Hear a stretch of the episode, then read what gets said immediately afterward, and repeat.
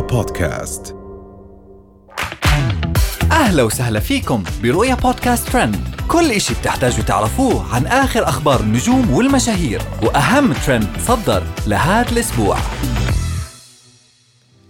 لجين عمران تعلن خطوبتها ومحاولة الانتحار بسبب زواجها.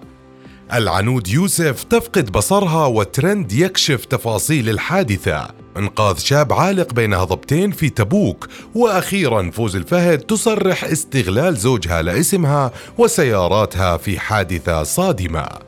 أعلنت الإعلامية لجين عمران في آخر ظهور لها العديد من المفاجآت. لعل أبرزها كان إعلانها وللمرة الأولى عن خطوبتها.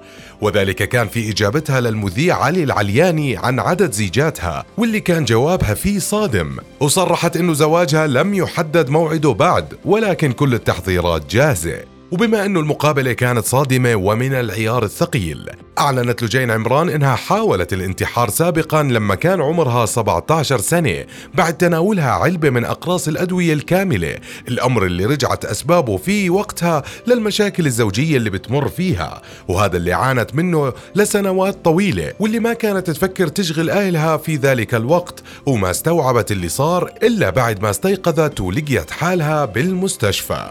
ننتقل للناشطة العنود يوسف واللي نشرت مؤخرا فيديو لها عبر سناب شات. صورته لها صديقتها في لحظة فقدانها للبصر وقدرتها على الرؤية بعد خروجها من حفلة تواجدت فيها. ووضحت بعد ذلك العنود إنها عادة ما تتعرض لمثل هذه الحالة بشكل مستمر بمعدل مرة كل أربع أشهر وإنها بتعاني من حالة مرضية نادرة. وفي تعليقات المتابعين حول ذلك الموضوع قال أحدهم ترى مو شرط عين يمكن من العدسات دايم تلبس غلط العدسات تتعب قرنية العين ومو زينة لها. وفي تعليق آخر انتقد تصرف صديقتها فقال طيب وديها المستشفى تطمني على حالتها حاولي تدوري على حلول معقولة ماسكة الموبايل وتصوري سناب. أما فوز الفهد فخبرت متابعينها عن موقف طريف قام فيه زوجها باستغلال اسمها وسيارتها بعد ما تعرضت لحادث اصطدام مع سيارة لأحد جيرانهم.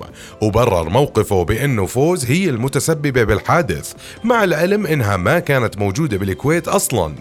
وأخيرا في تبوك شهدت عائلة لشاب لحظات صعبة بعد ما علق في فتحة بين جبال تبوك. الأمر اللي تطلب تدخل لرجال الدفاع المدني محاولين الوصول له لانقاذه واللي استغرق الأمر أكثر من 24 ساعة. وكان قد ظهر جهود رجال الإنقاذ في مقطع فيديو وثق لحظة وصولهم للشاب وإنقاذه وهو بصحة جيدة حيث تم نقله لمستشفى أبو راك العام عبر طائرة عمودية. كانت محملة بمعدات إنقاذ متخصصة. متخصصة وهاي كانت كل أخبارنا لليوم.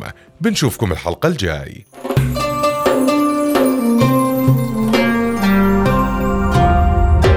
رؤيا بودكاست.